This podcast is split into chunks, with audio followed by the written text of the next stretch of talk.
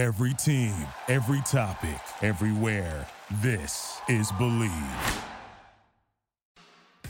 Fans, July is here, and there are tons of exciting sports action bets you can make. Go to Bet Online. It's where you can find everything, including prop bets and futures. Bet Online has all the latest odds, news, and information for all of your online sports betting needs. Visit the website today or use your mobile device to join and receive your 50% welcome bonus on your first deposit. So before the next tip off, face off, or pitch, go ahead and head on over to Bet Online and start playing today. Bet Online, your online sportsbook experts.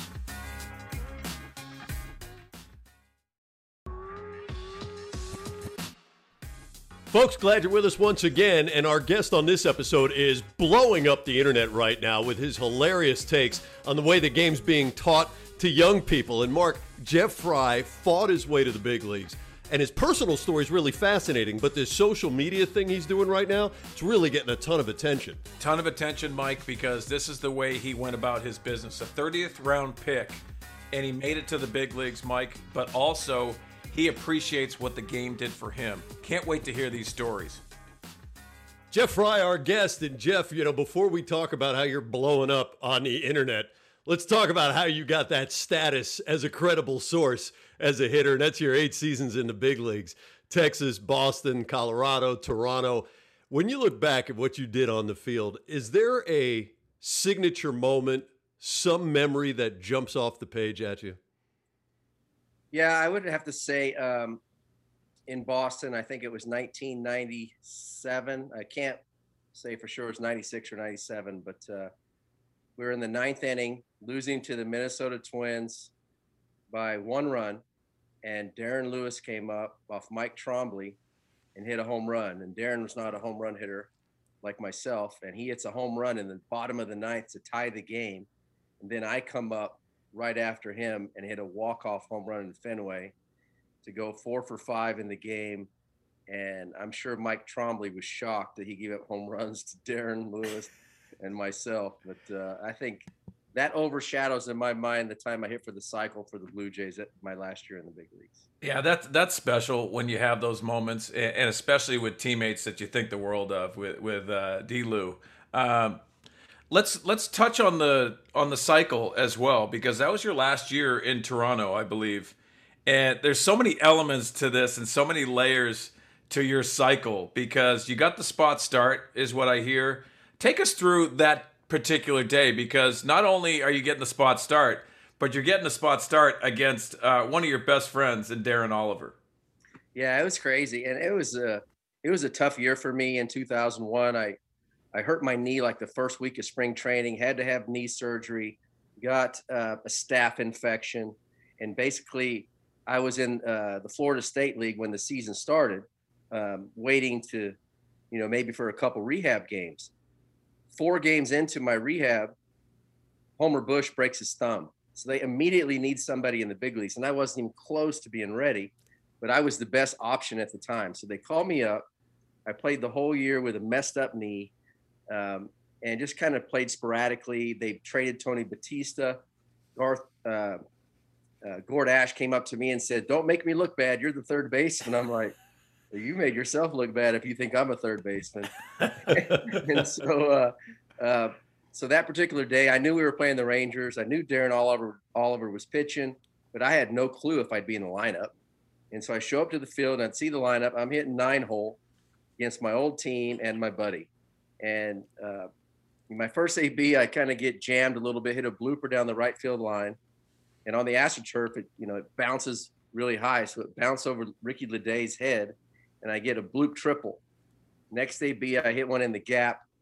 Uh, it's kind of out front. I couldn't put weight on my back leg, so I was out front all the time and got over Ledée's head. He took a bad route to the ball. Now I've got a double and a triple off my buddy. and uh, then they bring in Pat Mahomes. Uh, Pat Mahomes hangs a curveball. I hit a paint scraper down the line, barely fair, barely over the fence. And now I'm a single away from the cycle, you know, not even knowing if I was going to play that day. And so I'm in the dugout before I go up for my last at bat. We were killing the Rangers. We were up by, I think, eight runs in the eighth inning. And so I went up to Cito Gaston And you know, Cito won two World Series titles for the Blue Jays, four pennants, and I had a lot of respect for Cito. I said, Cito, what do I do right here if I hit one in the corner or in the gap? You know, that's a double. He goes, stop it first and tell him I told you to. And I was like, Are you sure? He goes, Yes. So sure enough, I've hit more singles than any other hit in my life. I can't hit a 20 hopper to right field. I hit a line drive in the gap, and I still didn't know what to do. I take a huge turn around first base, yelling at the first base coach, Garth Iorg. What do I do? What do I do? What do I do? And, and he goes, Stay here. So I take a huge turn back to first. Kelly Gruber was in town at an autograph show. They called him over during the game because of what was going on. And he comes walking on the field and slaps me upside the head. And because he was the only guy to ever hit for the cycle. And I said, of all people, you could read my lips, of all people to hit for the cycle, it's me. And so it was a really cool moment. Yeah, you, you think about it too, Jeff. I, I mean, I think that element of Kelly Gruber coming out and the respect that he had, and because that's not normal. You don't see guys coming on the field at, for those type of moments, but it is a, a, one of those moments that you share with one guy that's ever done it in that organization. Uh, what was that like? What was that feeling like after the fact that you you exceeded the the, the cycle?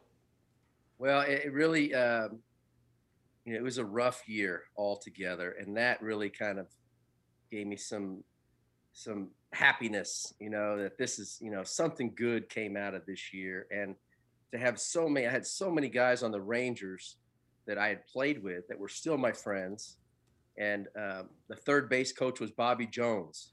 Bobby Jones is my manager in the Florida State League, the Texas League, and AAA in Oklahoma City. Uh, Rudy Jaramillo was the hitting coach. He was my the roving hitting coach for the Rangers when I was in the minor leagues. Um, so that was cool.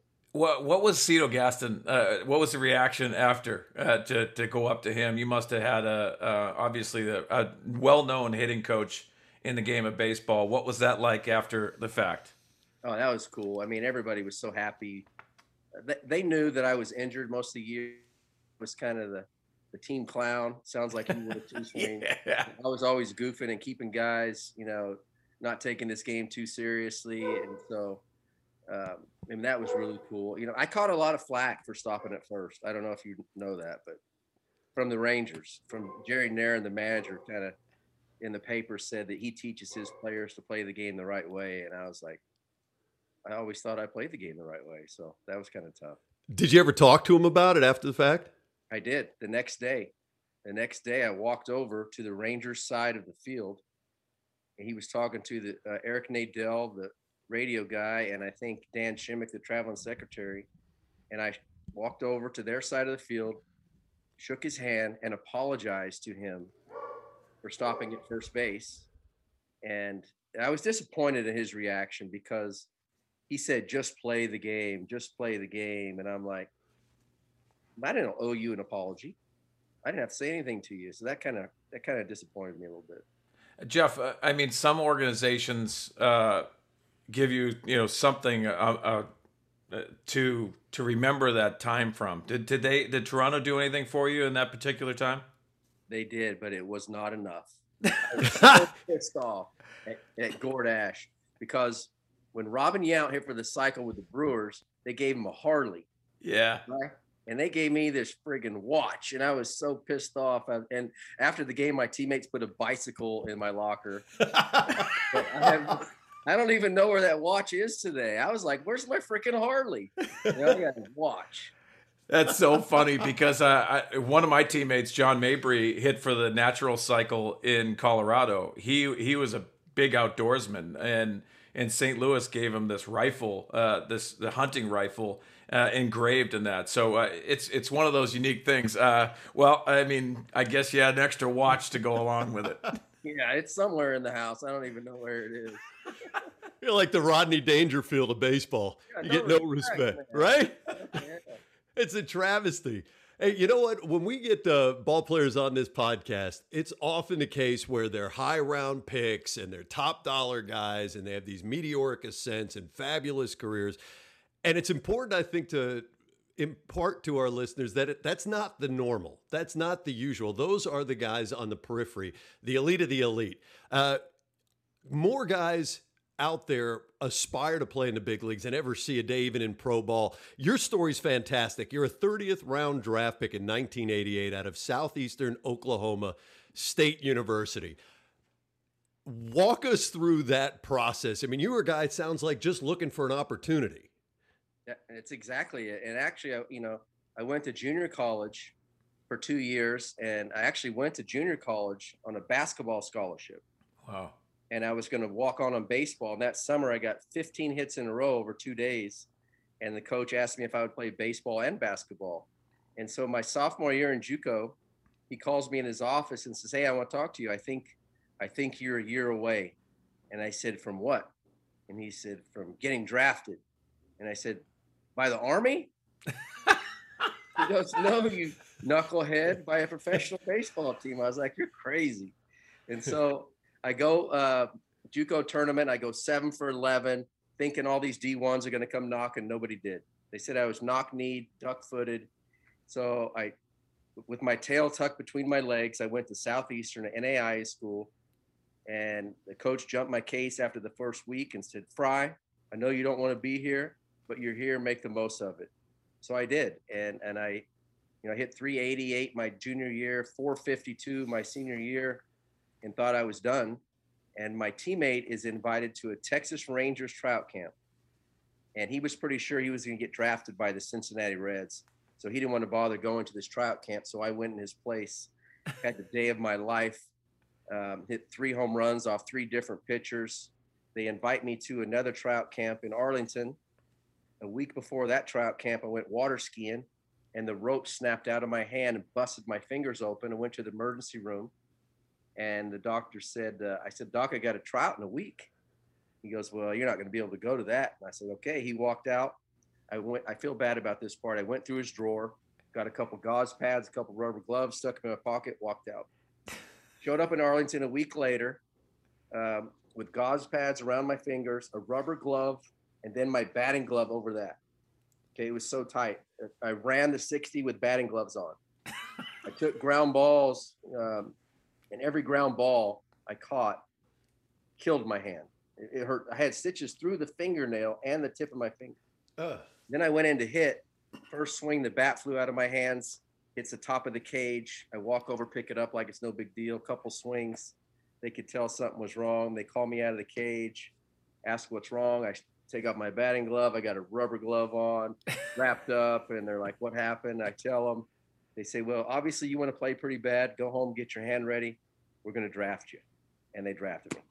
That is awesome. 30th round pick, 1988. Uh, if you mind, uh, what, what's a signing bonus like in, in the 30th round? Great question because I signed my contract. Jimmy Dry signed my contract in Coach Matheny's office, and he goes, Did they tell you about your bonus? And I was like, No. He goes, Well, you get two grand for signing. I was like, Sweet. Do you remember what you spent it on? Yeah, my first wife needed new tires on her car. That's beautiful. that is beautiful. Hey, when you're in the 30th round, that journey, uh, it, it take it takes a while, and you go through that aspect, and you're wondering, and you question, am I good enough for the next level? Not necessarily the big leagues, the next level. It almost seems so far away. What do you remember about that first part of your journey when you had an opportunity with the Rangers? Well, there was two second basemen on our team in Butte, Montana, a seventh round pick and a 30th round pick. And he was a heck of a hitter, Joey Wardlow. He could really hit, but I was better defensively. And um, beginning of the year, he was, you know, raking, hitting 340. I started the first my short season. I had an 0 for 37, which is not real good in a short. Not season. good. It's kind of hard to recover. I was thinking, man, I'm going to go home pretty quick and uh, ended up end of the year i was a starting second baseman in the playoffs hit 286 in the pioneer league which is not that good you know and then the next year my first spring training and um, you know that's kind of how it started and it's basically mark is i knew i couldn't fail. I couldn't have one bad year. Yeah. Or i'd be done because I, I i talked to sandy johnson the other day i don't know if you know sandy johnson. I do. And i remember Sandy Johnson saying, asking after my year in Gastonia, I won the batting title the next year. And he goes, Who's this Frye kid? And they said, Oh, he just won the batting title in Gastonia in the Sally League. He goes, Well, he better win another one or he's getting released. That's kind of the way it was, you know. You could you didn't have time to hit 160 for a year and reset. Yeah, Sandy Johnson, one of those guys that uh, you just absolutely idolize. And there's a lot of people through your path uh, that are are instructors that make a huge difference in, in your journey. You mentioned the, the, seventh round pick, which was with you at, at, playing second base. For our listeners, they don't understand that uh, when you're a high draft pick, you get a lot of opportunities. 30th round pick, you have to make your opportunities. And, and I, I don't think that's a bad case. I just think it's a different mindset that you have. Uh, for our listeners, also, instructors come in town and they're working and doing early work with their high draft picks. They're not working with the 30th round pick. And if they are, it's because you want to be out there with them. Um, do you remember a time in your minor league uh, journey that you said, you know what? Now I'm starting to gain this gain this respect, and I feel like I I am on the radar to getting to uh, what my ultimate dream is. Well, I was pretty confident after my year in Gastonia and A ball that, you know, I mean, I was hitting 340 at the All Star break. I thought I was starting to put myself on the map. You know, after my first year in, in Butte, I didn't get invited to instructionally, you know, which is pretty telling. Yeah. And then after I won the batting title in Gastonia, that off season I was invited to instructionally. So I was kind of like, well, maybe now I'm starting to do something here. You know, you went to every level. Did you think you were going to skip at least high A after you win the title in uh, Gastonia? No, I didn't even really know, man. I was just happy to have a uniform. You know, I had a couple buddies on my team in Gastonia that were all stars, and uh, they were getting sent to the Florida State League after Gastonia, and they both walked out of spring training in, uh, in defiance because they were going to high A ball, and both of them almost got released. So I learned my lesson pretty quick. you know, I don't have as average as I think I do. well, your perseverance paid off. You get the call up to the big leagues. Tell us what that was like. Who told you? How'd you find out the backstory there? Yeah, that was really cool day. We were in Louisville, and my roommate was Bobby Brower, and uh, you know, generally those days we probably got 17 or 18 bucks a day meal money. So we would sleep as long as we could because we couldn't afford to eat breakfast and lunch and then go to the field and pay clubhouse dues. So we would sleep in. Normally take our phone off the hook, uh, not to be disturbed. And this morning, for whatever reason, the phone was on the hook and the phone rang at 9 a.m. And it was Tommy Thompson, our manager, who was a quirky guy. He, we called him the general. He's always saying, "Oh, are you boys ready to go to war?"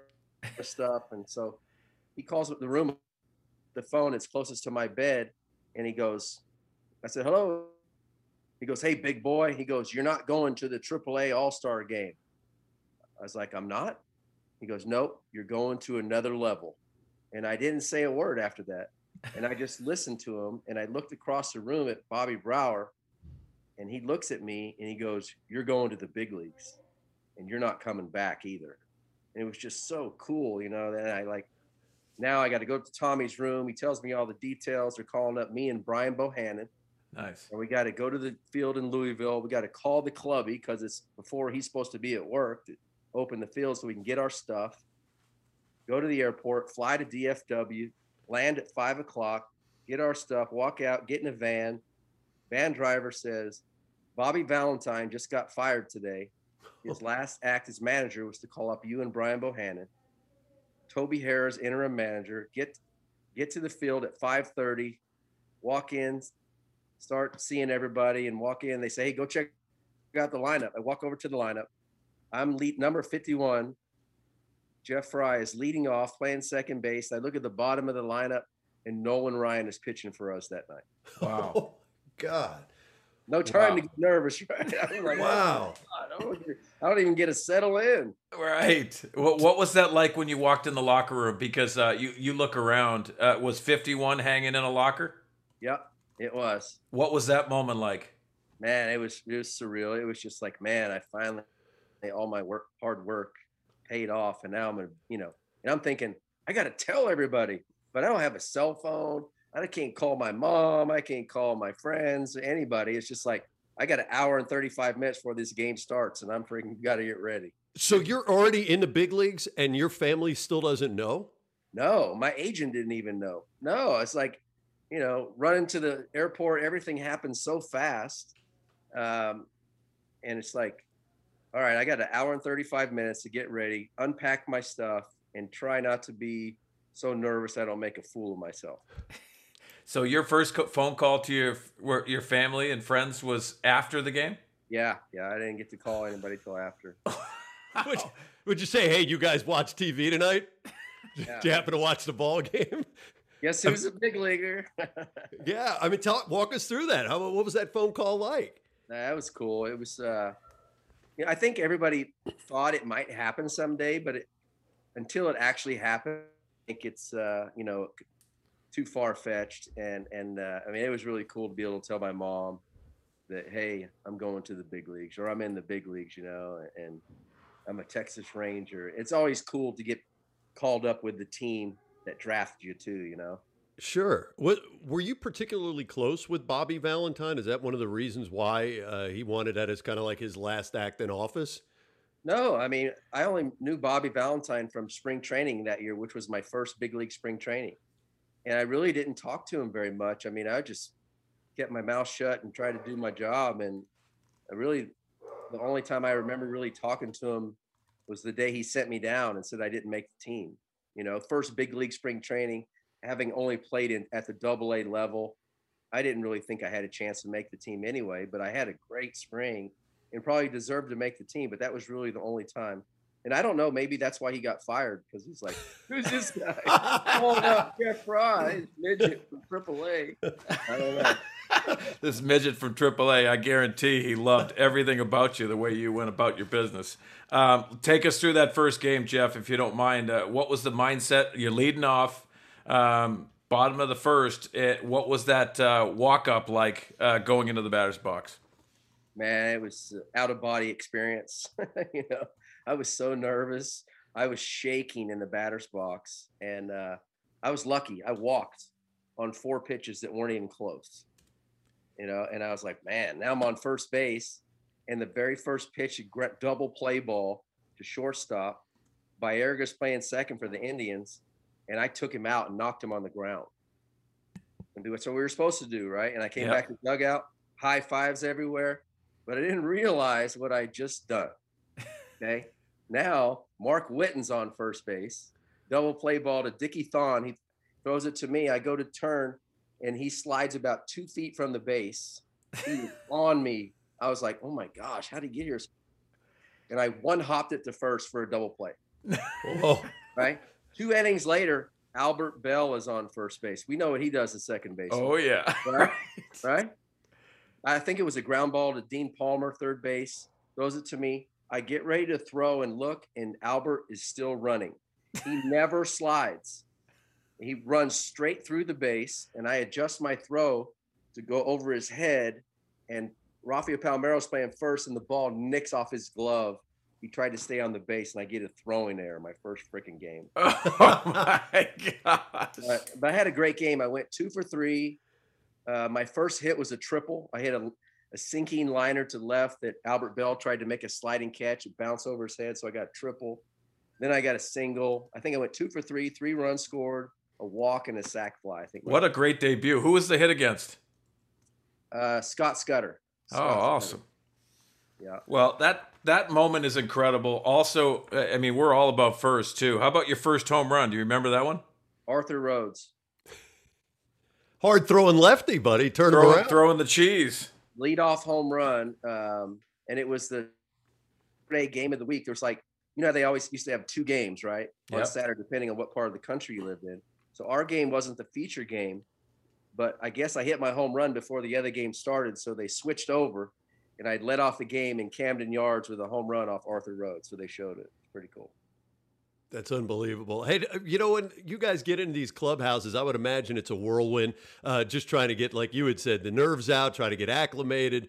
Uh, as you had said, you had a managerial change right away, but you also have some players up there. I'm sure some of whom you know, and some maybe you don't know well, but they've got some star power in that clubhouse. You get in there, Ivan Rodriguez, Rafi Palmeiro, Juan Gonzalez. Uh, anybody have a particular impact on you? Geno Petralli. Geno Petralli was the backup catcher, and he kind of took me under his wing. And I'd only known Geno from my first big league spring training, and uh, he was the guy. If I ever had any questions, uh, I would go talk to, and uh, he was really. I mean, I really appreciated the way he treated me and just kind of welcomed me to the big leagues. But all the guys were great. All the guys were great, to be honest. Jeff, if I say 16 173, does that mean anything to you? 16 173. Oh, that used to be my number in the big leagues. But it, changed, it changed, right? Yeah. Why I say that, you, that's your number of a player in the history of baseball you were. Everyone has designated a number.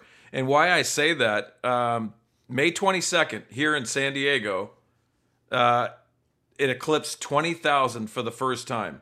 I think listeners don't realize that 20,000 people played a, a, day in the big leagues, one inning.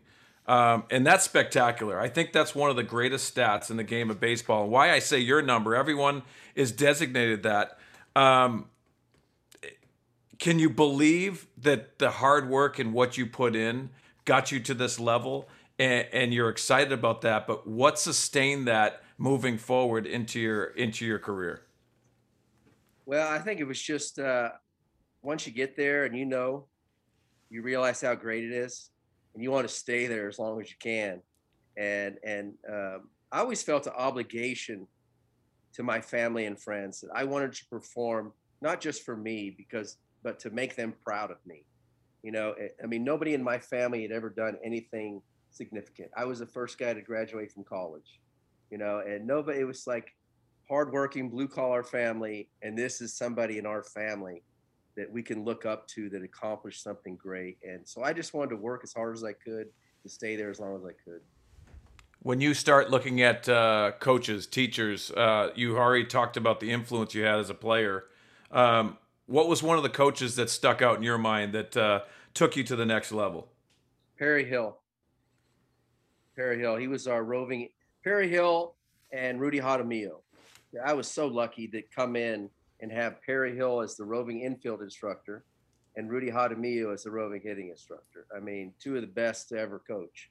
And Perry Hill took me under his wing and, and taught me his formula for catching, for fielding ground balls, middle funnel, replace your feet, follow your throw.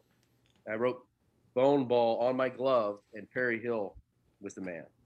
Yeah, known as Bone. Uh, to put in perspective, Perry Hill's been coaching in the big leagues since 1984.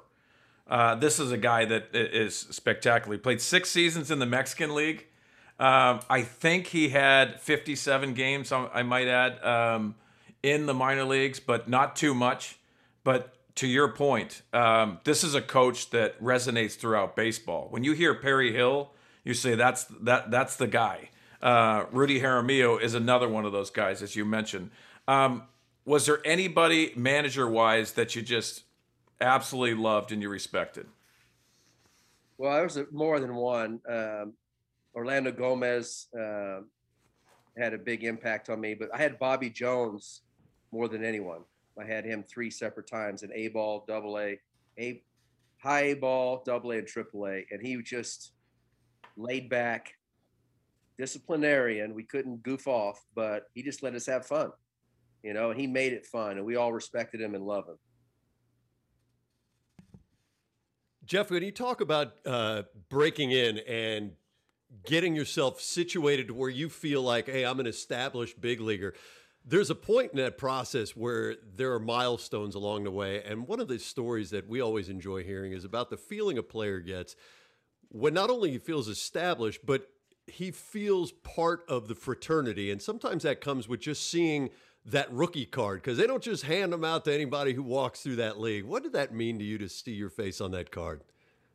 Yeah, that was really cool. That was really cool. Um, you know, I don't know how many baseball cards I have now. I have seen so many of them, but uh, you know, as a kid collecting baseball cards with my heroes, to actually see that I'm on a baseball card and my stats are on the back, man, that was pretty cool. Did you, did you keep your first one that you that you saw? No, I don't think so. I mean, I have my first hit, but I don't. I really don't remember. I remember my rookie card, and I think I was bunning. I was like, "What the frick? I don't want to be have a my first card bunning." right, You know, right. nobody's trying to go deep or something. I had I had one of those too, man. I was bunting on it, and I'm like, man, can someone just tear that up? I mean, I, I yeah, because I, I had I had Davey Lopes in the back of my ear saying, "Hey, dude, you- you're not pinch hitting, you're not pinch butting, you're pinch hitting." Uh, so many different uh, uh, things that you're going to hear. Hey, listen, you batted 290 in the big leagues. Uh, that is to me is is a such a huge accomplishment at the highest level. Uh, does a hitting coach stick in your mind of of uh, someone that helped you other than Rudy Jaramillo? No, I mean, I had a lot of good hitting coaches, uh, but they were all different. You know, Sween, you take bits and pieces from each guy. Right. and, you know, I had Tom Robson. Unfortunately, he passed away late this year. He was like my real first hitting coach in the big leagues. And then I had Willie Upshaw, Jim Rice, Mm-hmm. Cito Gaston, Clint Hurdle. You know, everybody everybody adds a little bit of something to you, but I think what I learned from Rudy and Rudy's thing wasn't ever about mechanics. It was about confidence, Yeah. you know, and, and he he gave me so much confidence to know that this dude believed in me, and that's really I think what would help me become a good hitter. You know, you wrap it up as a player and as a 34 year old, as we talked about earlier, your final season in Toronto uh, when you hit for the cycle. Was that a tough decision, or was that your body saying just can't go anymore? Well, it wasn't my decision. It, ra- it rarely is, right? In Still be sports. playing today if it wasn't for that. But I mean, I tried the next year in AAA.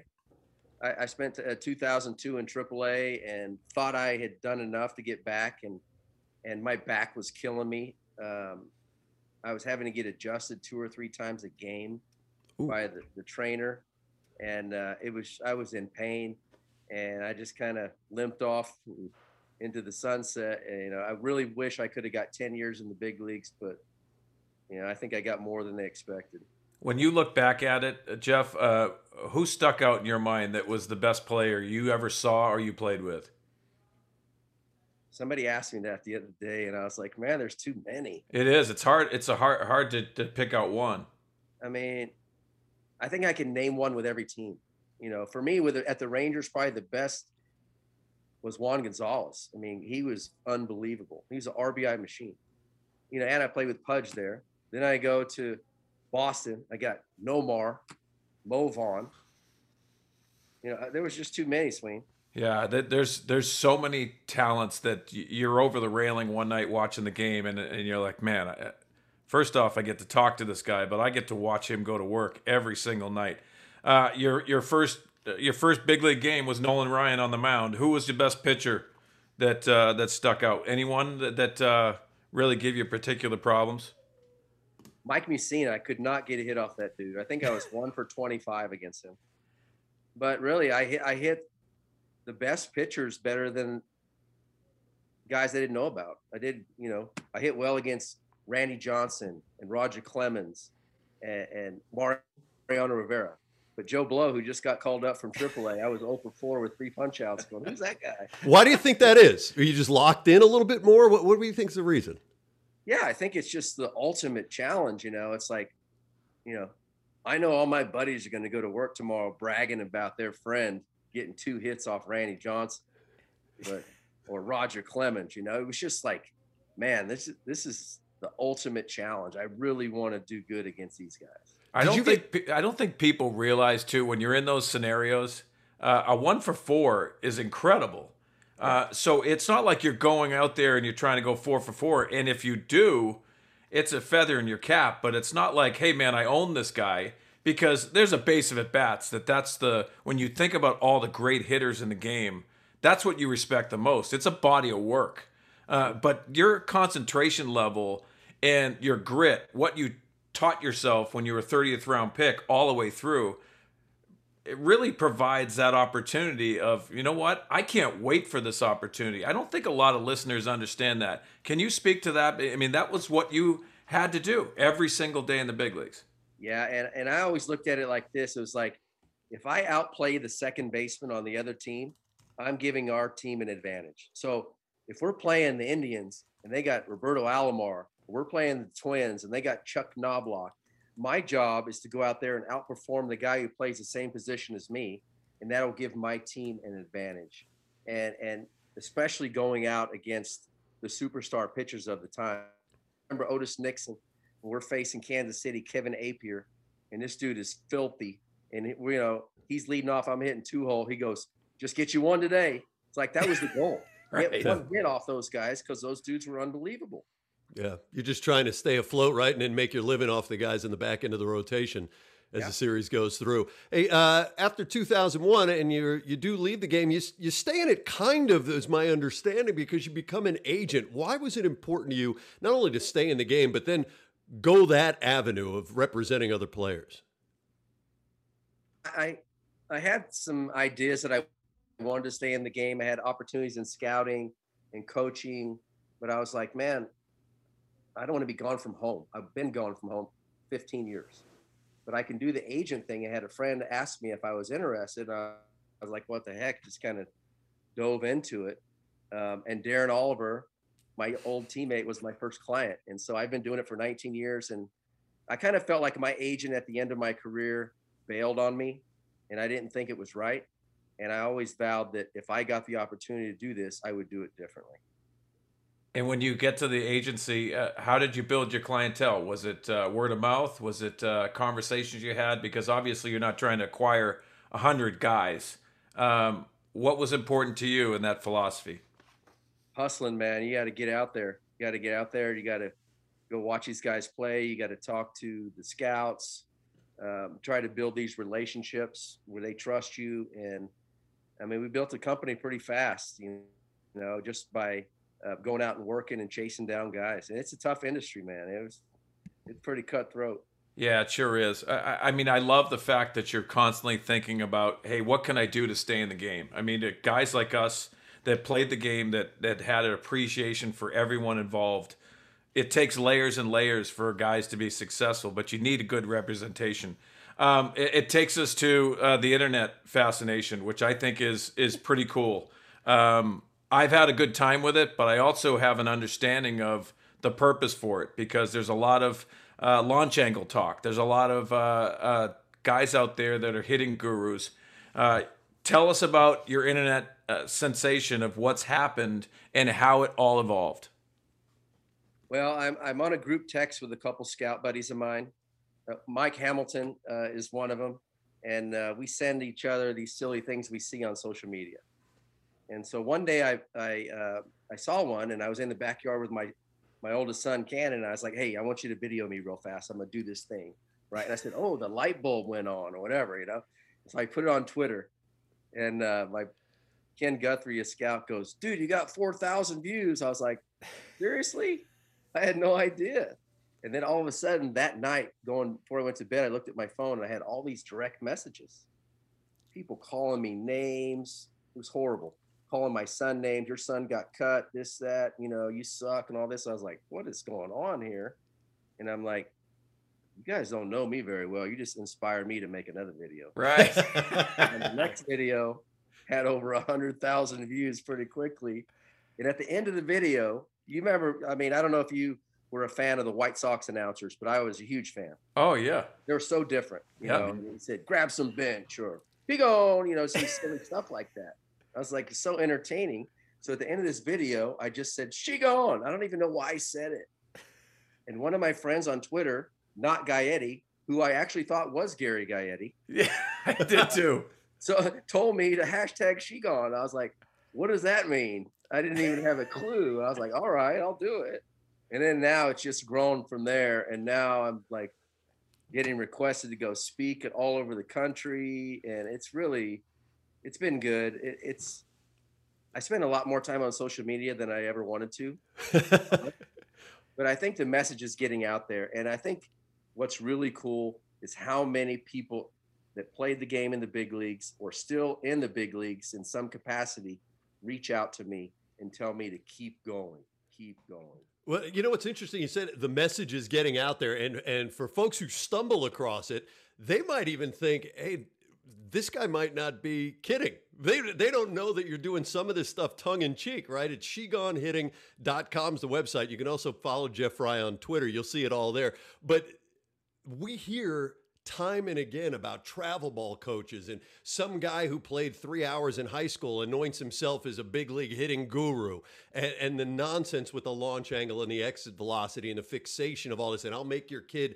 uh, the 14 year old the next big league star um, inside the game, though, you and Sweens and, and the scout friends you talk to, uh, they've got to appreciate a little bit of a lucid thought that you're bringing all this, don't they?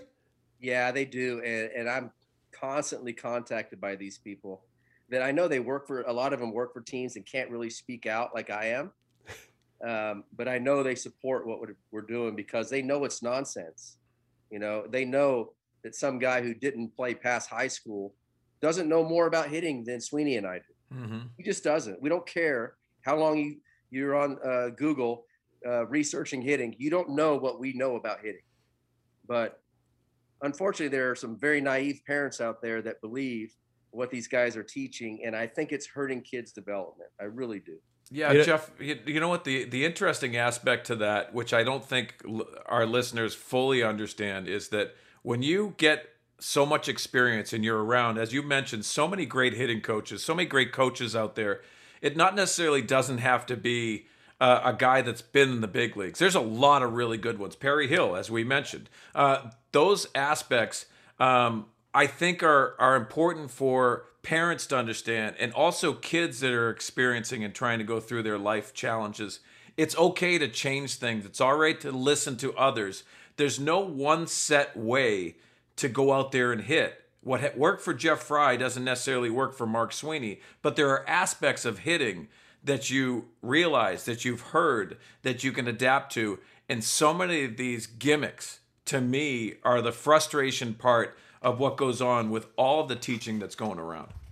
Yeah, and you see how it's a. I mean, you see what it's done in the big leagues, Sween. Yeah, mm-hmm. you know, there's these. There's a lot of guys working for organizations that uh, you know, that are bringing in the PVC pipes and the balls and all this crazy stuff that I know for a fact that if these guys would have come up to me in the locker room and tried to get me to do that, I just said, get out of here, get out of mm-hmm. my face. I wouldn't have done it. And when you look at it, Jeff, when you do these videos, you got to have, I mean, afterwards, you got to have a, a, good laugh. I mean, there's some really good ones. The machete one's my favorite. What's what's your favorite one out there that someone can go out there and, and uh, try to bring up on YouTube? I think the one where I'm upside down on the inversion table. that one, uh, I had messed up like four times. It was a windy day. Some of my stuff was blowing over. I'm like, blood's rushing to my head. I'm like trying, the bars are in my way. I'm just like trying to get this 45 second video, um, you know, done. And uh, when I finally finished, I was like, man, you know, there's one that I didn't post that uh, uh, I probably wouldn't be here today if it wasn't for my son rescuing me. I was hanging upside down and couldn't get out, and he had to lift me up. He's cutting off the circulation in my ankles, and like he's gonna leave, and I was like, "Will you do me a favor? Don't leave." Try to do this video, and thank goodness he was home. Otherwise, I don't know what would happen. Hey Jeff, the, the other funny thing too that I get, I, I love little things, little aspects of it, but the props in the background are, are I mean, it's a classic. It, what you have in the little canister in the background. Uh, what goes through that? Do your kids get involved? No, no, they don't. I just started accumulating stuff, you know, and then I'm like, I'm gonna put my mojo out here, and I have the mojo out there for the dove hunt, and I have the pool noodle and all kinds of stuff. And uh, yeah, it's just I've just accumulated stuff. People send me stuff all the time uh, wanting me to do their show their product and things like that. It's it's been a it's been a lot of fun. Okay, so yeah, there's going to come a point, Jeff, where I think you're going to have to decide: is this fun or is this business? Because I would think parents will see this and go, "All right." This guy's probably legit. They look at your resume, they go, Yeah, he can hit. He knows what he's talking about. He played in the big leagues. You're getting a lot of offers to say, You know what, all the garbage aside, will you just flat teach my kid to hit? You're interested in doing that on the side? All the time. And I just don't, I'm just not really interested. I might, I'm I'm more interested in maybe doing clinics um, for bigger groups of people and uh, bringing in some good some good instructors and also um, talk about character development and teaching these kids to be good kids and because we know this baseball whatever sport you play, it's just a small percentage of your life, and and I want to teach kids to, to uh, you know, to be prepared after your career, after the, your uniform is taken away, to do some other things in your life that you can be proud of. Yeah, it, it, it's so true. Uh, it's the relationships that you have. I mean, all of us that are former players will talk about. Hey, it's teammates. It's the greatest thing about this podcast, Jeff, is that that's what resonates with me. It's the relationships in the game. Uh, don't minimize that if you're a parent out there listening. Uh, just have your kid experience it, but also develop relationships that are bonds that they'll for the rest of the year. Also, remember line drives work everywhere. Uh, I, I, don't care. I don't care if the guy's caught. You go back to the dugout. You said, you know what? I just squared that up and I just did my job. Uh, most times they're gonna they're gonna find their place. Jeff, what's next for you? Oh man, I uh, well, playing in a poker tournament next weekend with nice. Seiko. Yeah. I yeah. love that. So, and then I'm flying to Sandusky, Ohio to speak at the opening ceremonies of a tournament. Then I get back and I have a hitting camp when I get back. And then, uh, I don't know, man. I just got more and more things popping up. I just got back from Cody, Wyoming for the uh, uh, Celebrities Against Cancer charity event where I was there with Otis Nixon, Mike Hampton, Denny Neagle, Jeff Nelson, Sid Bream, uh, Jim Hack, Jim Hacksaw Duggan. It was cool. So just more and more things are popping up, and I'm just excited where it's going. Man, it sounds like you've never been busier. Yeah, it's, it's, pretty crazy. Well, we can't thank you enough for carving out a little time uh, for us here today. SheGoneHitting.com. That's one way to find him. You can follow him on Twitter as well. Jeff Frye, eight seasons in the big leagues and hit for the cycle with Toronto and a 30th round pick, fans out there uh, of hard work. You got to be a fan of Jeff Frye. He did it the right way. He's done it a long time. He's an agent now and an internet sensation. Good for you, man. Jeff, thanks again and, and really appreciate the time today. Thanks a lot, Mike and Mark. I appreciate it, guys.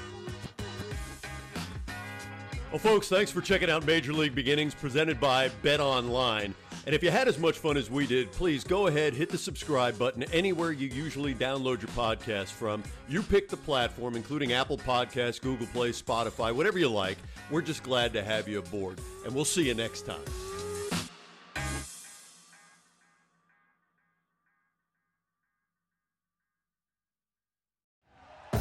Thank you for listening to Bleav. You can show support to your host by subscribing to the show and giving us a five star rating on your preferred platform.